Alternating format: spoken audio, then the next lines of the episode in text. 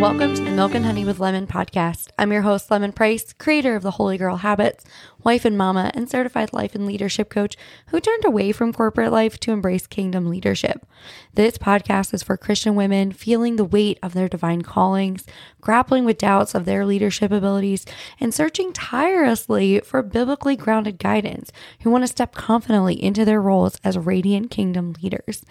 Inside, we're going to traverse from those feelings of uncertainty and overwhelming searches, moving toward firm biblical leadership, empowering you to steward your gifts and showing you that you indeed have what it takes.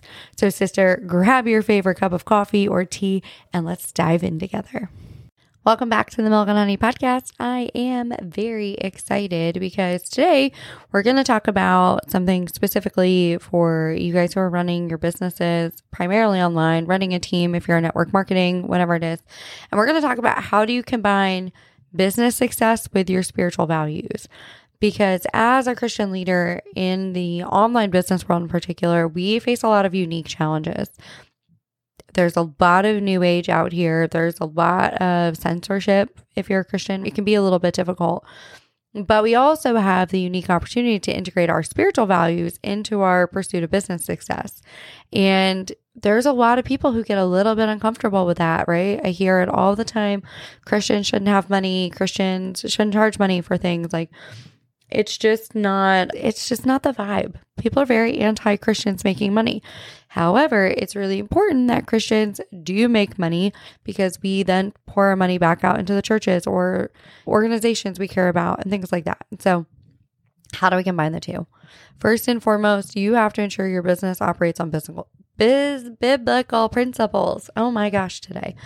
So, this includes maintaining integrity in all business transactions, treating all stakeholders with respect, ensuring products or service contribute positively to the lives of your customers. This was a big thing I struggled with actually when I first owned my marketing agency. So, I was really good at what I did. I still am. I still take marketing clients, which is really fun. But what happened is my business partner brought in all new age people.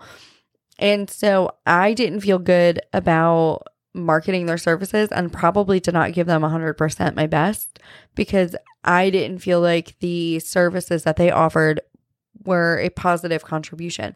Now, I'm not saying that I did, but I just know in my heart of hearts that like I wonder if my heart was fully in it because I wasn't operating out of integrity for myself. And so it probably could have been better. I probably could have been better. And so it's really important that your business operates on the biblical values that you hold near and dear to yourself. Next, I need to pursue excellence. Colossians 3:23 reminds us, whatever you do, work heartily as for the Lord and not for men. So this means the quality of your products and service and the interactions and that you and your team have they have to be you have to pursue excellence. Sometimes sometimes your business is the only way somebody will experience Christ. It may be the only way they experience Christ. And I want to be really clear that marketplace ministry is a thing. So, my doctor's office, the pediatrician I take the kids to, and everything has biblical verses up in the office. He's got Bible verses up in the office, and his website has Bible verses. The office also maintains biblical integrity in everything that they do. They're extremely kind, they're extremely caring. They go above and beyond all the time. And so, even without the verses on the wall and on their website, I would still know that they are reflect- reflecting biblical values and principles to me in the way that they conduct themselves in their business. And so it's really important that we are pursuing excellence in every single interaction and every service that we offer, every product we deliver, that we are constantly pursuing excellence. Next, you've got to build a team culture that reflects Christ like values. So, promoting respect, inclusivity, fairness, encouragement within your team, right? Treat every team member with dignity, offer fair compensation, and create an environment that encourages growth and development, right? Jesus himself, he grew in wisdom and stature. I want to say that's Luke 522, maybe. You guys can fact check me on that one, but I think that's the verse. Even Jesus grew in wisdom and stature. And so growth and development has to be a key strategy in running your team. And then use your online platform for good. So use your influence to make a positive impact. So you can support charitable causes, you can share uplifting content. And then again, just treat every person you interact with kindness and respect.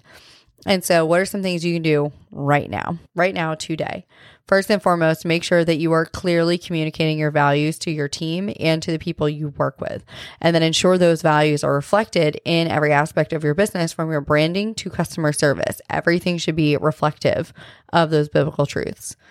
Next, you've got to strive for that excellence. So, regular, regularly review and improve your products or service based on customer feedback. Maintain high standards in your customer service and your communication.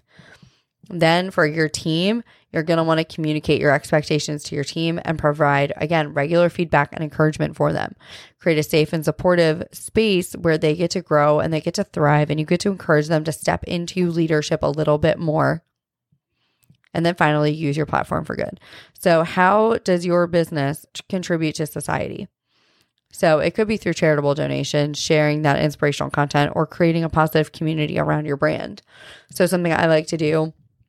Yes, I tithe with the money that comes in, but there's also organizations that my husband and I deeply care about. And every time somebody works with me, money goes to those organizations. And that feels really good to me. So the work that I'm doing, I not only get to talk about Jesus all the time, I get to do it on this podcast. I get to talk about it in my content. I get to talk about it with my team.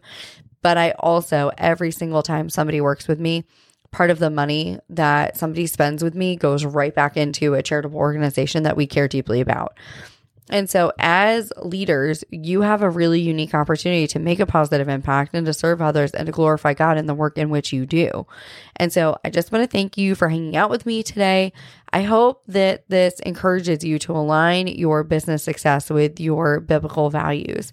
And so, until next time, y'all, we are next week is our last week, which is again, it's really insane that we're we only have one week left of the summer series. So I will see each and every one of you next week. Bye. Thank you so much for listening to the Milk and Honey with Lemon podcast. I am so grateful you were here. I hope this episode has helped you move from feelings of doubt and uncertainty towards stepping confidently into your God given leadership role, fully equipped with biblical wisdom. If you enjoyed this episode, please take a second to rate and review. Each review helps us to reach and inspire more Christian women leaders just like you.